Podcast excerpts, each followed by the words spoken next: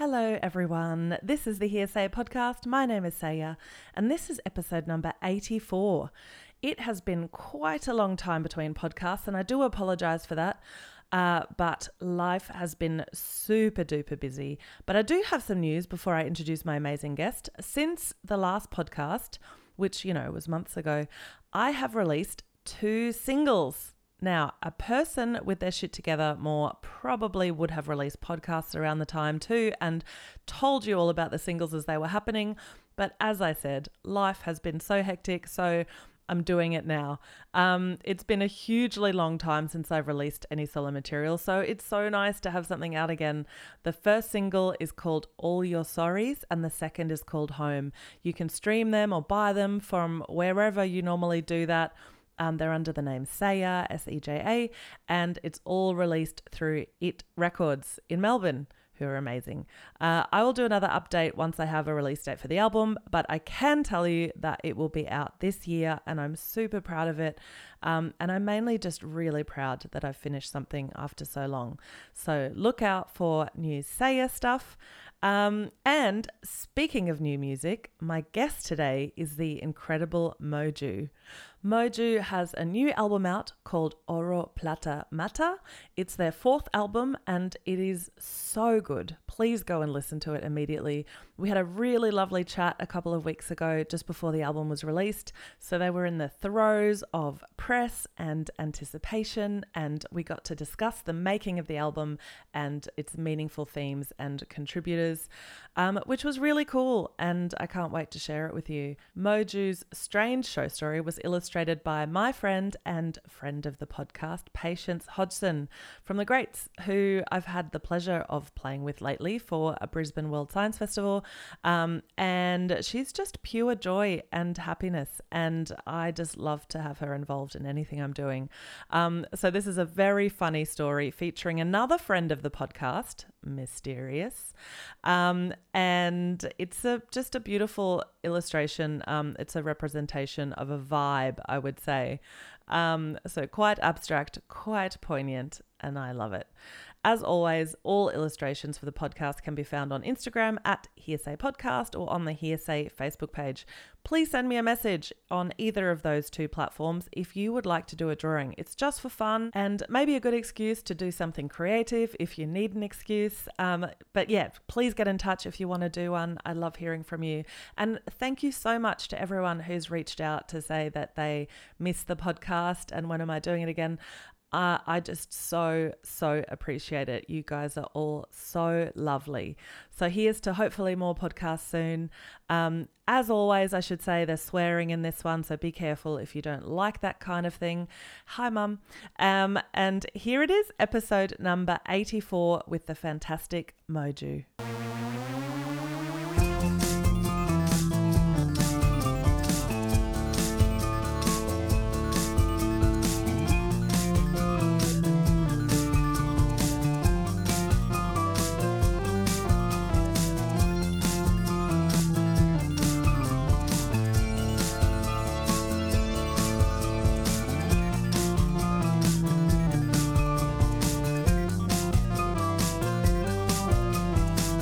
Have had a crazy day of press. Yeah, I've I've been all over the place. I've been, you know, just busy doing famous people stuff. It's such a drag. I know. no, it's um, it's really nice that people want to talk about my music, which I feel always a bit humbled by and like, Yeah, I mean, I think it's I I don't take it for granted if anyone wants to listen to my music or talk about stuff that I've made. You pour your fucking heart and soul into something, you know. Of you kind of want course. it you want it to land somewhere. Yeah, definitely, definitely. Yeah, you. That's what you know. You work for it, and you want people to hear it. So Yeah. you got to do the the um the hustle. Yeah, you got a dance monkey. This does not feel like that though. Oh, This, good. Yeah, yeah. This is just hanging out. This is just hanging out. Good, good. um, I have to tell you something really funny. I when I first listened to your album, so your your publicist sent me your beautiful new album. Um, I had like a bunch of windows open on my computer, and I'd actually just been watching um the My Witch video by our very clever mutual friend Jen Cloher, and somehow it had started playing at the same time as your record was playing, and I thought the whole thing was your record, and I was like. Whoa, Mo'Ju has made some really interesting, bold musical choices. I'm so curious as to what that sounds like. It sounded like more experimental than I ever had thought possible. How great is that song though? Oh my god, I love the song, and I love the video which you're also in, and um, everyone just looks so fucking hot and cool. I know it was really, um, you know, I, I was a bit unsure about it, but I, I, you know, I thought well, the things you do for art, like Jen's a friend. I suppose I can get into a hot tub with a bunch of babes. Eat some watermelon. Who doesn't like watermelon? yeah, exactly. um, yeah, I just I wanted to tell you that my like my first experience of listening to your new record, I was Right. like, whoa. that is some weird, amazing okay, shit. what, did, what then- did you think once you once you figured out? Well, I still I still have to say like it the experimentation is still really out there and and you know a little bit less out there than the amalgamation of two songs that are completely disconnected from each other but um you know I still think it's really um it's a really massive step forward and I think you should be so proud. It's amazing.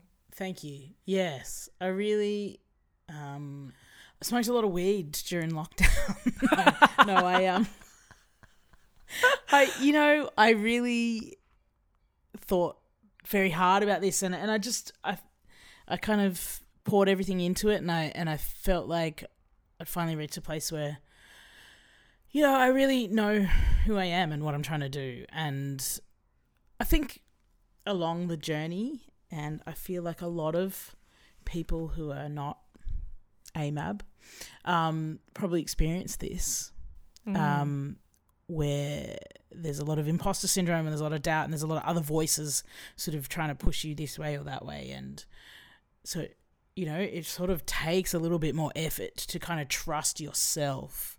And I think that's where I finally got to with this record is I trust myself. That's so important to do and so difficult because I think um, second guessing yourself is in every artist's DNA, unless you're a complete dick. Um, but I, I feel like that second guessing thing is such a difficult thing to shake. It definitely is. It definitely is. But um, you know, and I've I've been in a lot of writing rooms or a lot of session rooms with um, a lot of men who are seemingly very confident in their opinions, Hmm. and and so um, I think I've been in a session with giant dicks, and Yeah. they were dicks. they were dicks. Um, no, but you know, it's just I I think we're just socialized so differently, and so yeah. you know, um, fortunately, and like, and this time around, I'm collaborating with people that I have known and worked with for a really long time. But like, I guess we've sort of deepened our um, collaborative relationship on this record, and it just actually felt so natural and just so good. It was like, oh, this is what I'm meant to be doing all along. So, you know, Henry Jenkins um, was kind of the head producer on this record, and he is like a low key genius. I don't throw that word around very often, but um, I am starting to think that he might actually be. Um, it's he's really exceptional, and of course Lewis Coleman, who um, co-produced a number of tracks. Milan Ring, who also co-produced one of the tracks. Milan and I worked really closely on Brand New World. Um, yeah. you know, I think there's some beautiful collaborators on this record, and that is so what so much uh, what music's about for me. Anyway, it's like I love that aspect of it. So, can you tell me a little bit about how you worked with those producers? And like, like I said before, you've got this really sort of beautiful um, experimentation happening together. How do you even approach a song with these people?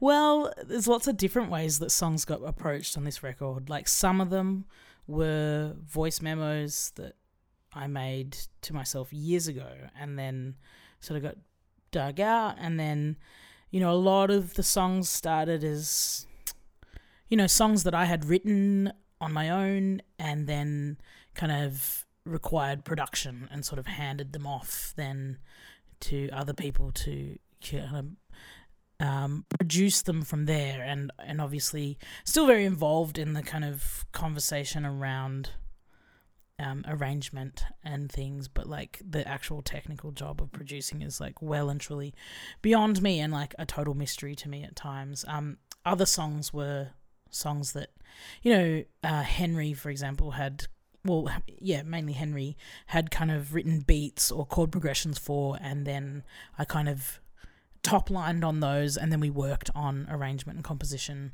from there together as a unit. So it was very collaborative. You know we were we were throwing around a lot of references and kind of listening to a lot of the same things and discussing you know so there's for example you hear a lot of kulintang on the record which is like a traditional uh, filipino percussion instrument and i really wanted to incorporate that and so we were discussing this and listening to this and then henry's kind of you know, chopping that up in the MPC, which is just such a weird way to approach it. But we were in lockdown and we were doing a lot of this in isolation. So it was bouncing files back and forth. Um, did you like play the percussion live and then sample it or did you just have samples? No, we had we we like a lot of it sampled. So It's cool. It actually does sound really acoustic. But and I think it's because you're sort of like you're taking up the sonic space with these percussion vibes. Like yeah. I feel like you you sort of you can feel it all around you on some tracks, and that makes it feel real, like not a sample. Yeah, yeah, yeah. It do, it definitely is a really immersive kind of mm. sonic experience, and you know, even in terms of composition, like Henry and I were discussing. A lot, we were listening to Puccini actually a lot. We mm. started talking about pop opera and sort of approaching composition in terms of like instead of like traditional pop songwriting structures like going oh maybe we could do it like in three movements instead of like a verse chorus verse or something like that you know so we were really like we were having pretty interesting conversations around how do you approach music and what are we trying to do here with this and what are we trying to say and and because it was such a heavy concept record for me yeah. I just I had such strong ideas and opinions about which way I wanted it to go and and thankfully like you know everybody was just like really on board. And so you start throwing I think I think when you have really um definite kind of parameters around what you're doing you actually inspire more creativity because when there's limitless possibilities you're just kind of going, oh, I don't know what to do because I could do anything. But when you're totally. like, no, it's going to be like this and these are the parameters, and then everybody starts throwing ideas around of like, oh, well, cool, well, you could do that with this, or like, you know, this with that. And like, it's like, yeah, it goes crazy. I talk to artists about that all the time in terms of like, you know, let's try and write a whole record in major chords. And then you come up with something so interesting because you're putting that limit on yourself. I wouldn't know what to do with a major chord. yeah, you would. You've got some majors. no, I do. I just like, you know, really specialize in writing um as I as I say, two kinds of songs, sad songs and horny songs and that. Sometimes they're sad and horny at the same time. Yeah. That's the sweet spot. Yeah. you were saying the album is a, a real concept album so oro, plata, mata, which means gold, silver, and death. And that concept of, of threes and the never ending sort of circle of threes. Can you talk to me a little bit more about the concept behind that? Yeah, sure. So oro, plata, mata is, uh, well, it comes from a Filipino superstition and it's an architectural superstition. So the belief is that you can't build things in multiples of three. Um, so, say for example, if you're building a staircase, you would have to count the steps oro, plata, mata, and you can't land on mata because mata means death. So, mm. um, that's sort of that's the that's the starting point for where we were going with this. But then I started looking at the number three, and I was like, three is such an interesting number. It's such a power number. Like you've got, you know, you look at things like that come in threes. It's like um, birth, life, death, uh, beginning, middle, and um, Father, Son, the Holy Ghost. You know, um, Mm-hmm. I don't know. Like, there's just so many things that you can think of that seem really big. This is this is the number three. It's Mm. like I don't know. It, was, it just kind of kept coming up for me, and um, I was like, "How interesting! How interesting! What a, an important sort of seeming number." And then, you know, I wanted to explore that and what can you do with threes. And so we were like looking at, you know, chord progressions and and um and and you know structure like you know like I said before, like movements, uh, you know, three movements in a song rather, and then and then sort of going, okay, well, we're going to structure the album like it's in three parts, each chapter, like Oro, Plata, and Mata, and there's three songs in each chapter, and and then there's an kind of an interlude or like a, I guess it started as the idea was like more of like an overture, Mm. you know, at the start of the album that kind of introduces some melodic ideas that are going to reoccur throughout the album. So initially I was kind of reluctant to um, sort of reveal this, but I think it kind of it keeps coming up in terms of sort of explaining what I was trying to do. But so each interlude is a different approach to the same melody, and that melody just happens to be the very last melody that I sing on the album and I really Mm. wanted that melody to be. By the time you arrived at it, it's like, oh, there's something really familiar about this, and it's because you've already heard it several times throughout the record. But it's like, oh, the answer was always there. And then is the idea then to press play again? Well, you know, into, if you if you if you buy into the superstition, then yeah, I do. yeah. well, yeah, you got to start again. You know, because the album it sort of starts with this.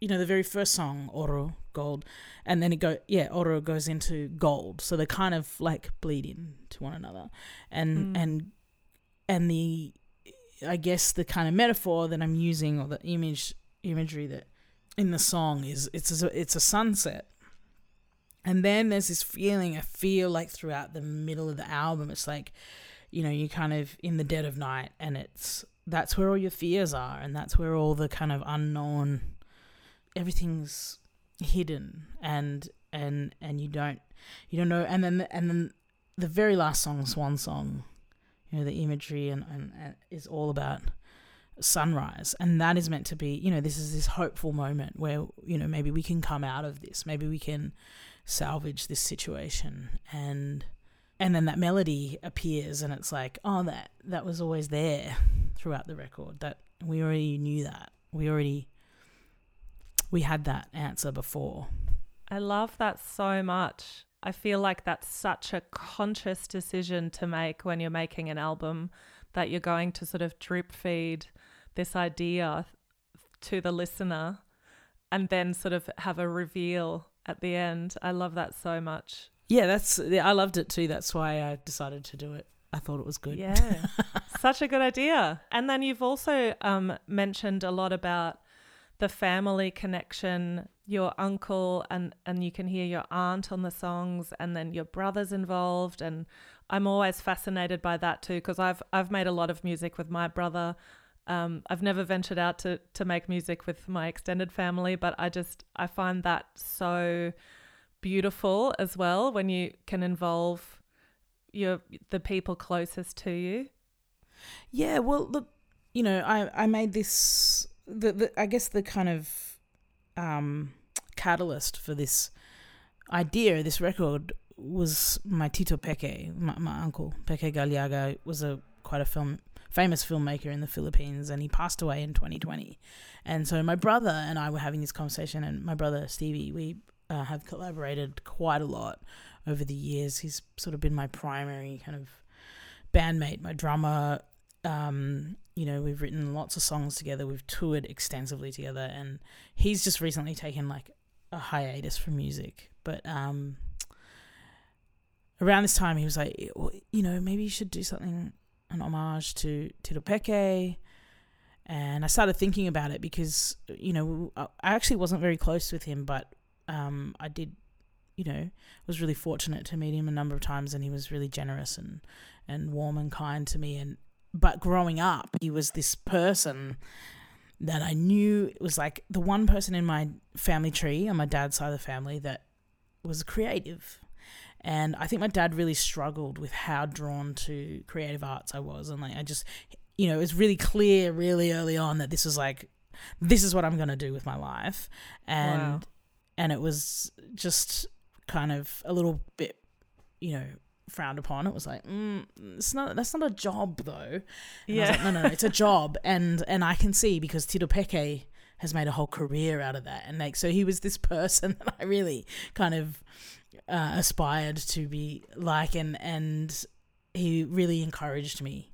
Um, so I was like, oh, that that's a nice thing to to be able to do. Um, is That's to the best. to honor to honor him in that way. And then but you know to, to do that i felt oh i must um get permission from tita maddie who's his wife. I, I really want her blessing to do this. And so i reached out to her and we just started having these conversations and we were like really getting into like in in communication a lot. And i realized i i really like you a lot. Like can i you know, could I trouble you to maybe lend your voice to this record because I feel like it would be really special if um yeah.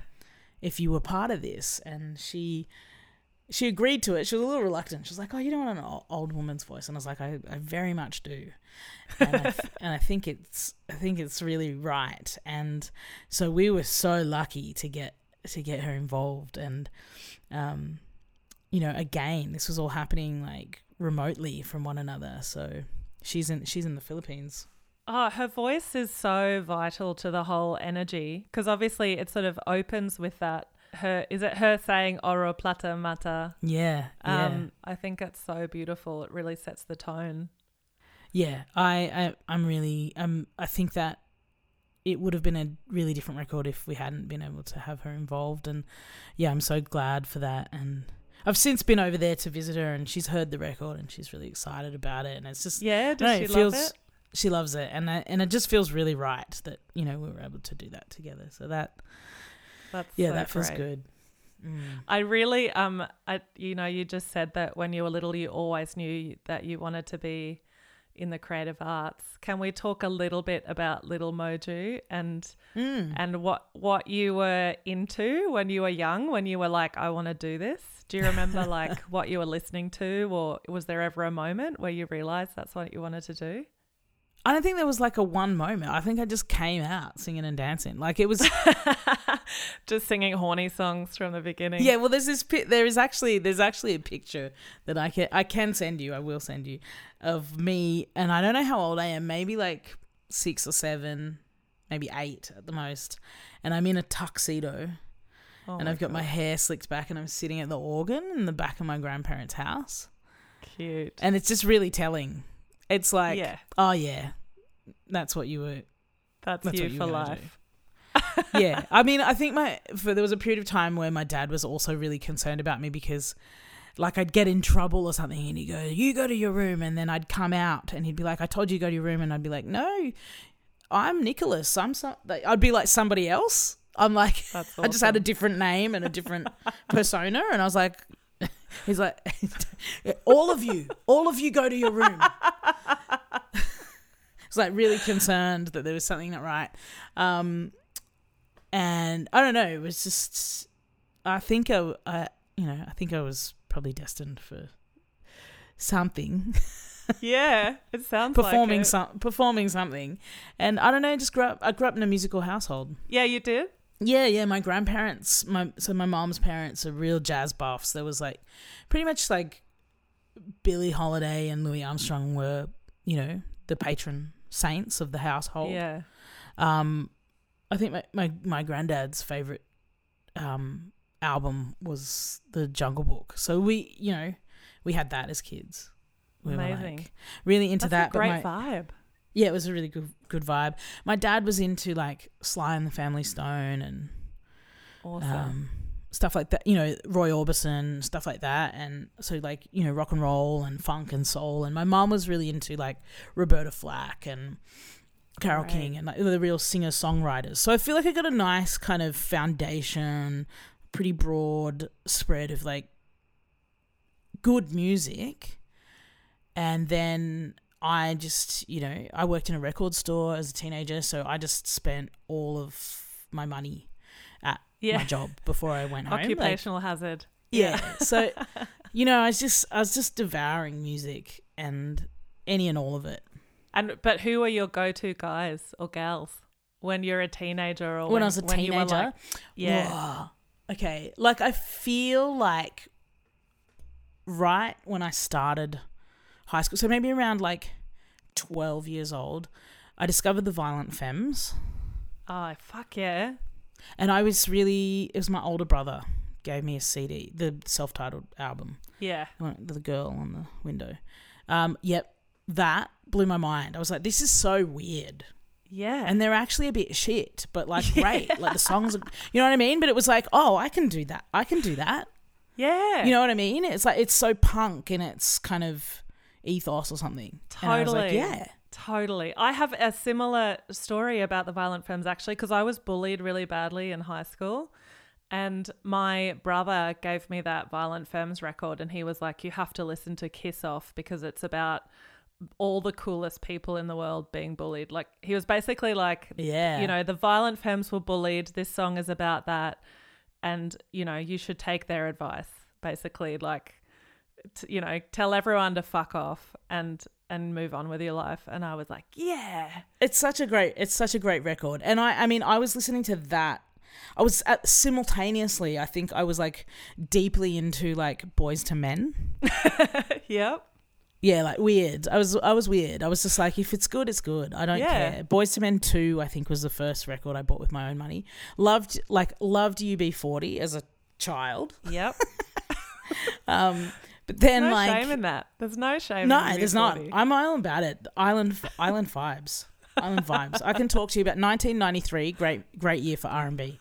Um, the Slits, like I really, I went through, a, you know, I went through that period of like Yeah, the kind of Punk punk, sort of yeah. thing. So the slits were a big one for me as a teenager, and um, I gotta say, as far as Australian bands go too, and I know, and I know this is part of your story, but the Gurge, Yeah, they, they were a big influence on like every sort of alternative teenager in Australia, I reckon. massive, and and because they were so also so eclectic, and Yeah. to me that really that appealed. But also it was like probably the first time I'd seen an Asian front person in a band. And growing up Asian in this country, I was like, dope.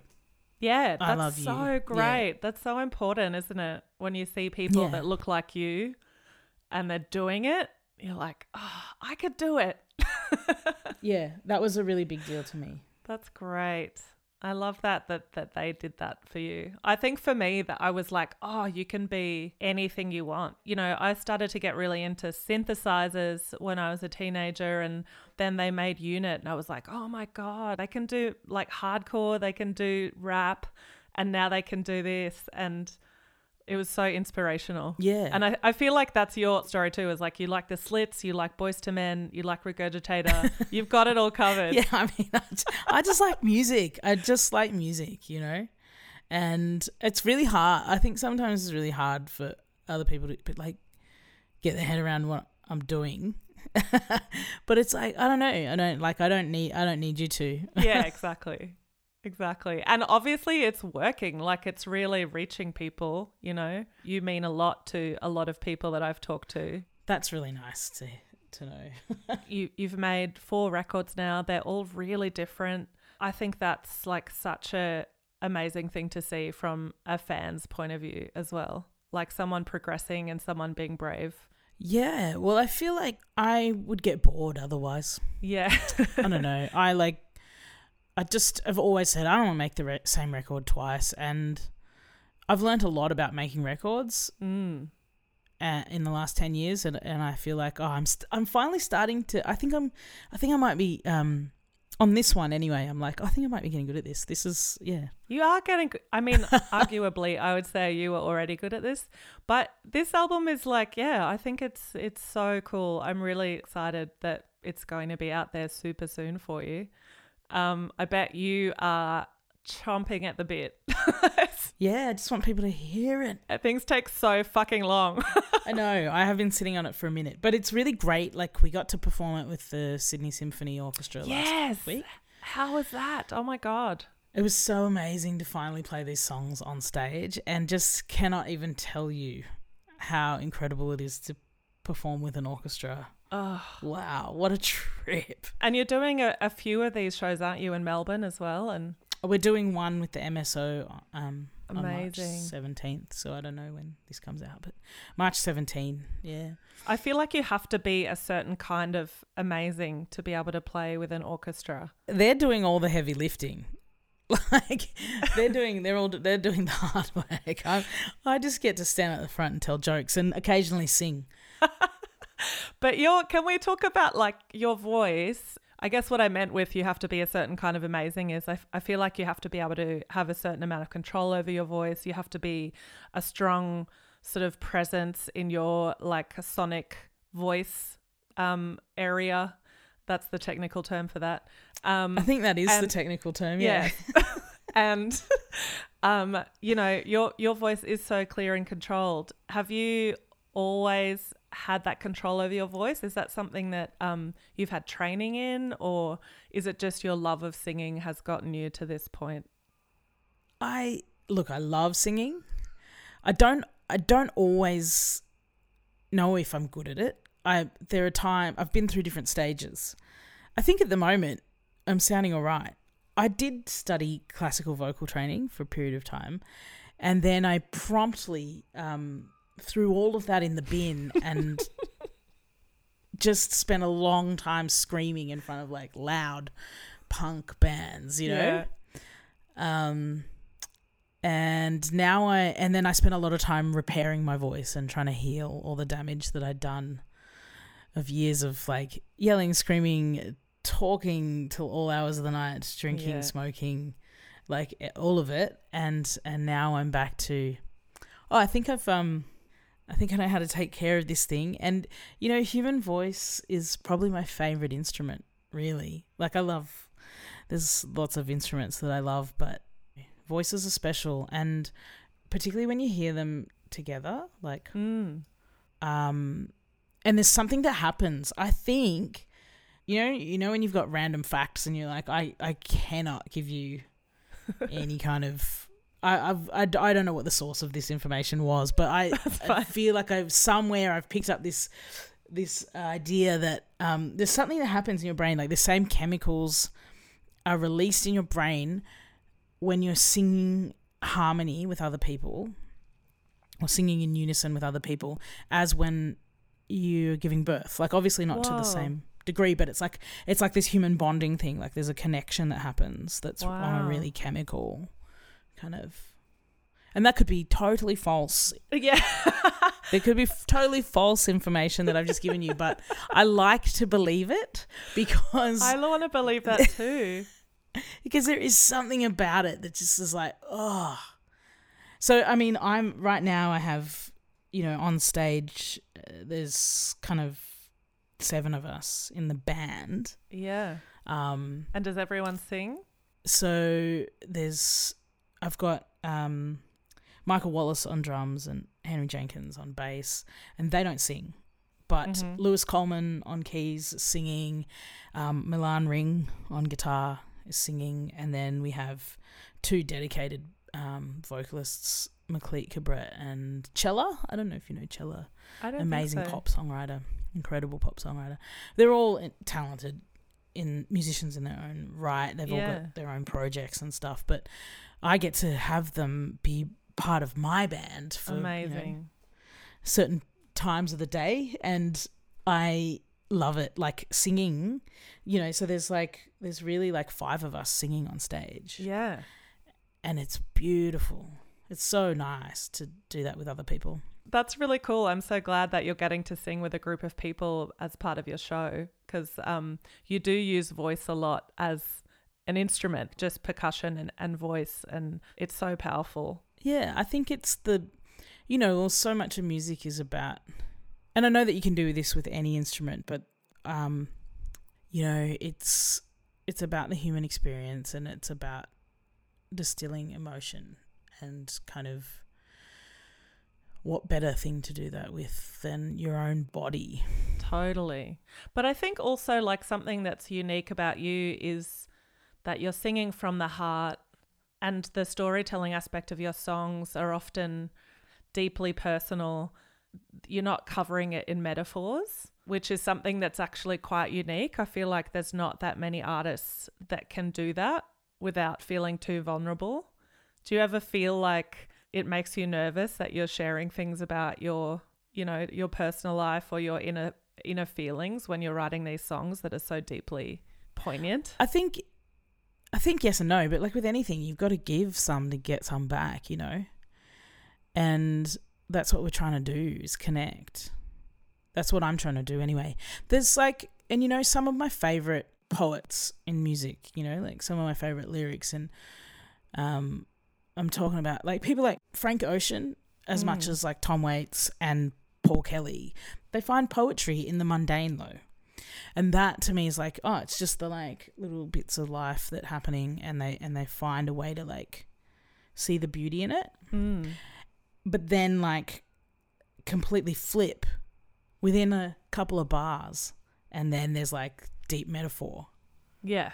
Oh, I think that's so clever. And I really I guess that's kind of the school of songwriting where, you know, I sort of kind of learnt or like came out of that kind of going i want to be a lyricist like that's important to me. To write lyrics is important. And then you know um, at the other end of that you've got the really wildly emotional like i was just today um, talking to someone else about you know jacques brel. Do you know the song Ne me quitte pas? I don't think so. And, and nina simone does a really beautiful version of it but it's a um, Belgian. Oh, check it out. Uh, songwriter and, and in French, and there's a line in there. It's like, it's so it's so tragic and like really like. Uh, so I think the line translates as I would. Uh, I'll be your dog. I'll be the shadow of your dog. And it's just like if someone actually said that to you in real life, you'd be like, call the cops. But it's in music you yeah. can go to the depths of emotion that you could never explore.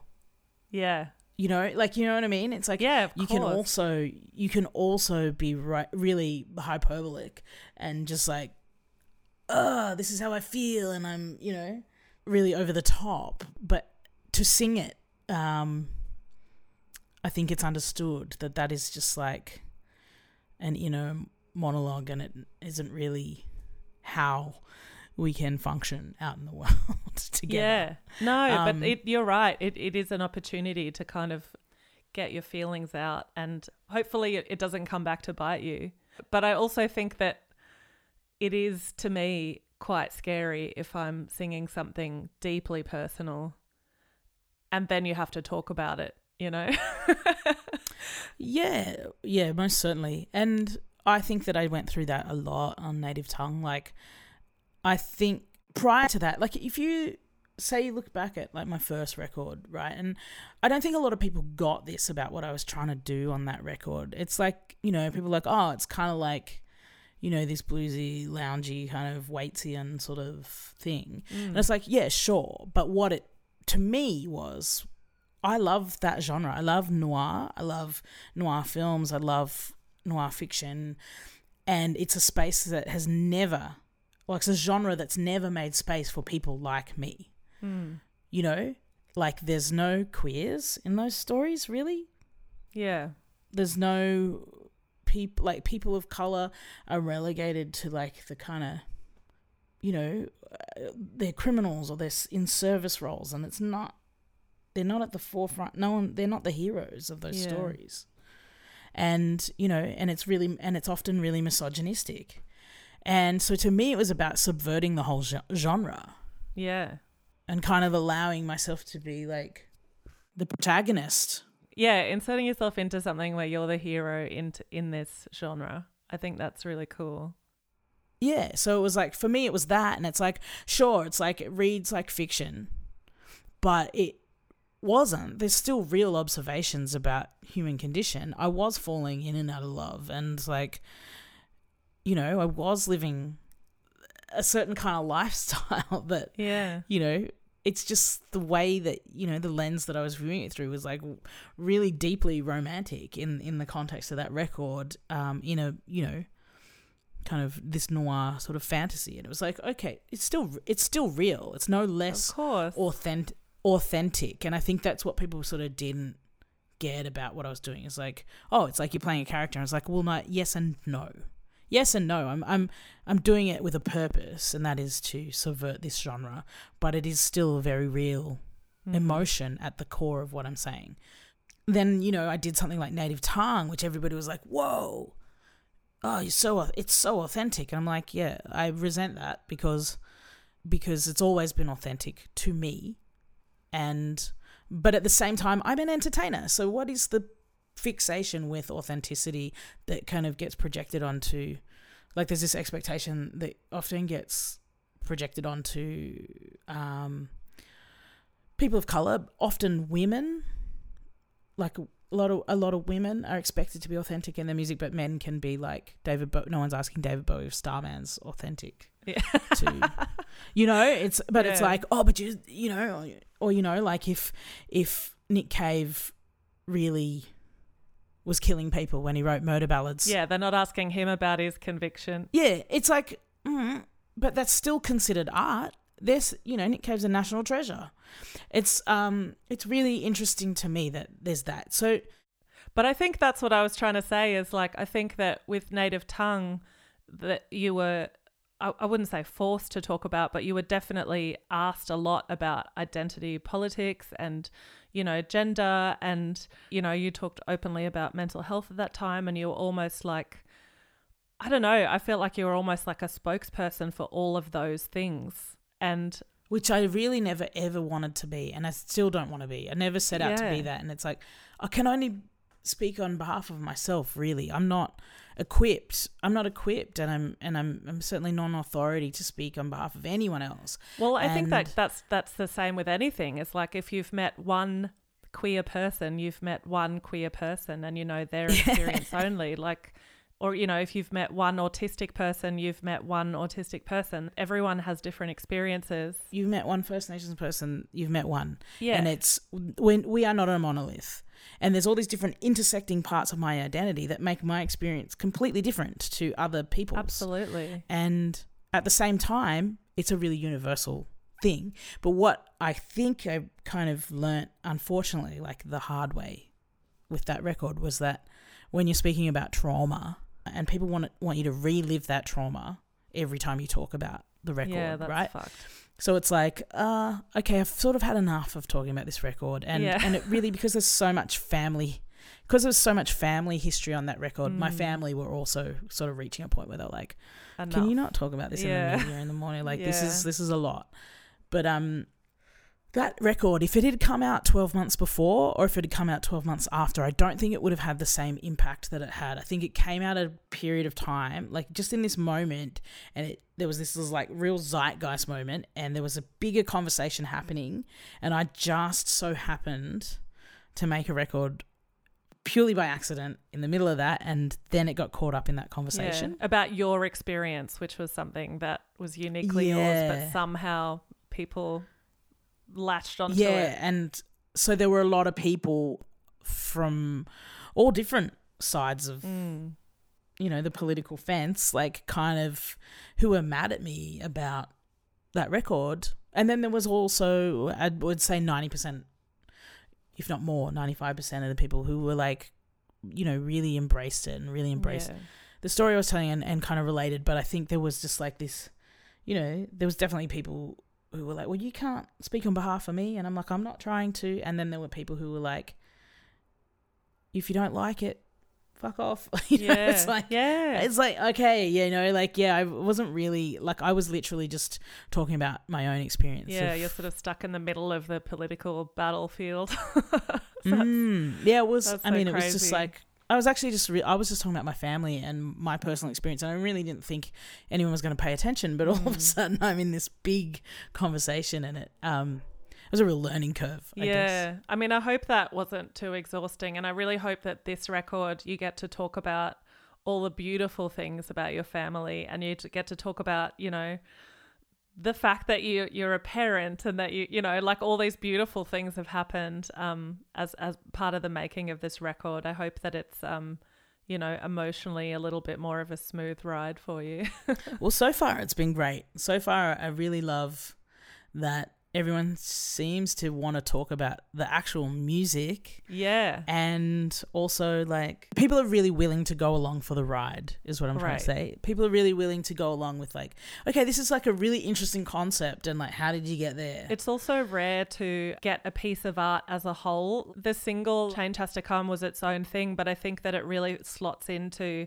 the whole lineage of the the album. Like I think it's a really beautiful piece of art from beginning to end and it, that's like also really unusual these days. I feel like albums are so like just a mishmash of shit being thrown together these days and and you need a radio single and you need this and you need that, but I feel like yours is really well thought out as a from beginning to end project. thank you thank you and i feel like i really i really appreciate that i think part of it for me was like you know i probably couldn't have done it if i something like igor hadn't come out in 2019 mm. like that album was really like like i've always been down for a concept record. Like i've always got like a overarching theme on anything that i'm doing.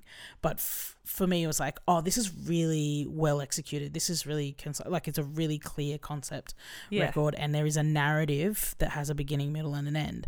And it and it feels really whole. And to me that just was like the most thrilling thing i'd heard in popular music for like ages. So i was like oh this is actually really achievable to do within this format. And Totally. yeah i i do hate that. Like i love an album. I want to hear an album start to finish.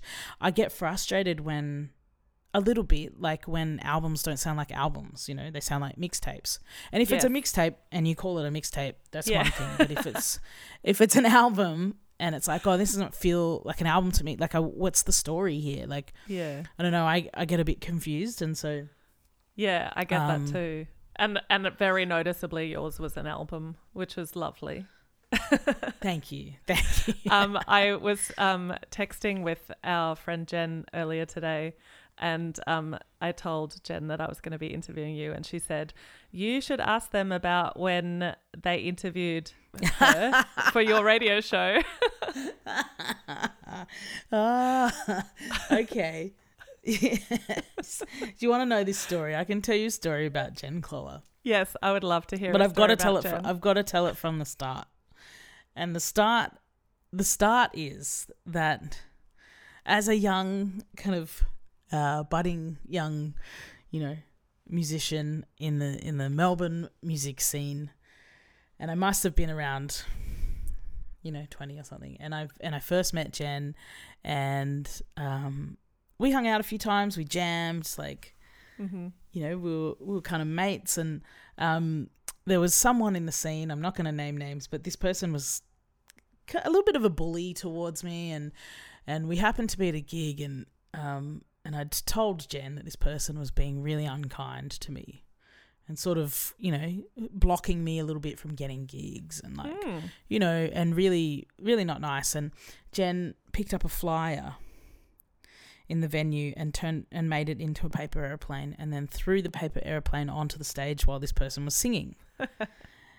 and uh, and was like, "Go on, you do it."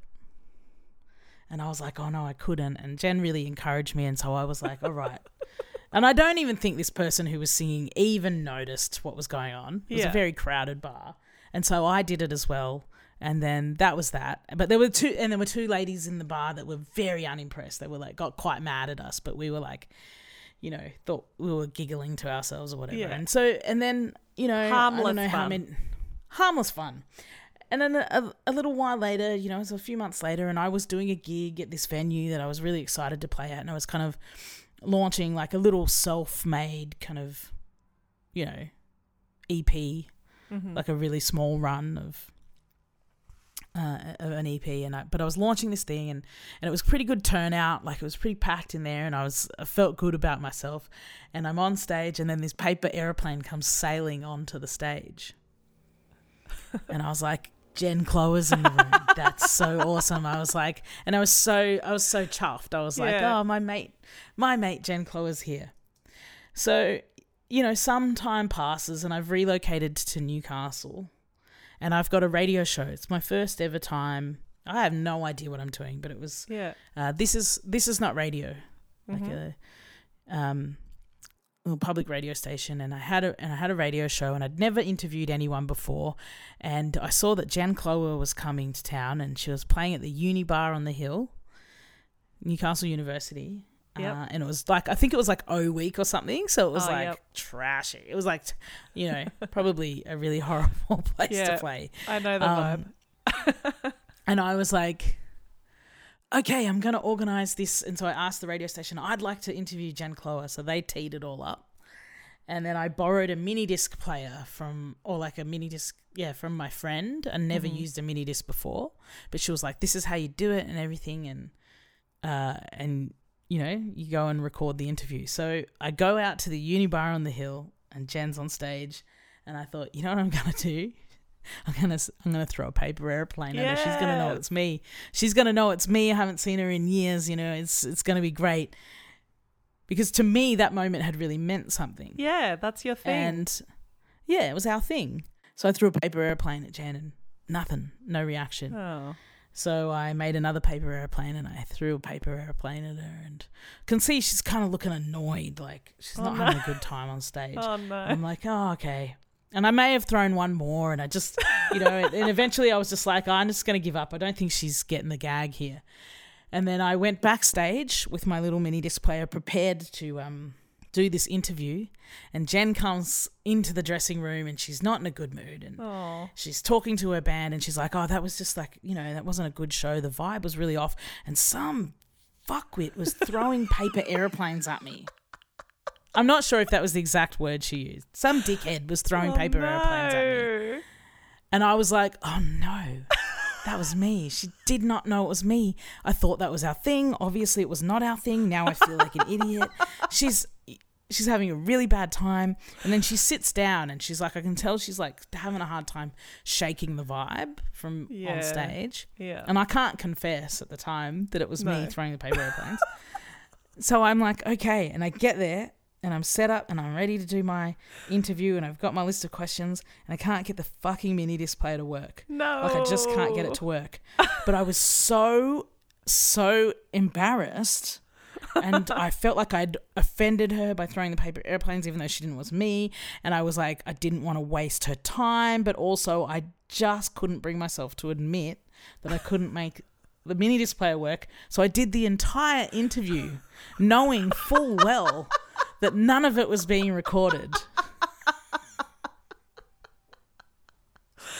Oh my god, I love that so much. And then I just left with my tail between my legs. And it took me, I don't know, maybe another 10 years to tell Jen the truth about that story. Ah, that's the best. And I imagine she would have thought that was really, really funny 10 years later. Yeah, no, I, I think she really appreciated it. I'm not how, sure how much she would appreciate it at the time, No. but in hindsight, I think she thought that was pretty good. it felt like you made the right call. You couldn't have confessed and you just had to go through with the task at hand, even if it wasn't actually happening. Well, I look, it made you. for a much better. It made for a much better story years years later. I love that so much. and now I feel like you've already told a brilliant story. Well, if you want to, I ask my guests the same question at the end of every podcast, which is what's your strangest show experience? That was an amazing one. If you have any others, I'd be happy to hear any others, or we can leave it at that. It's up to you. I don't. Well, I don't know if I'm going to top that. It's so great. I'm so glad that I texted Jen. Um, hey, I'm so excited that we got to do this. Thank you so much for taking the time and your very busy press day. Oh no, not at all. I had fun. It was really lovely.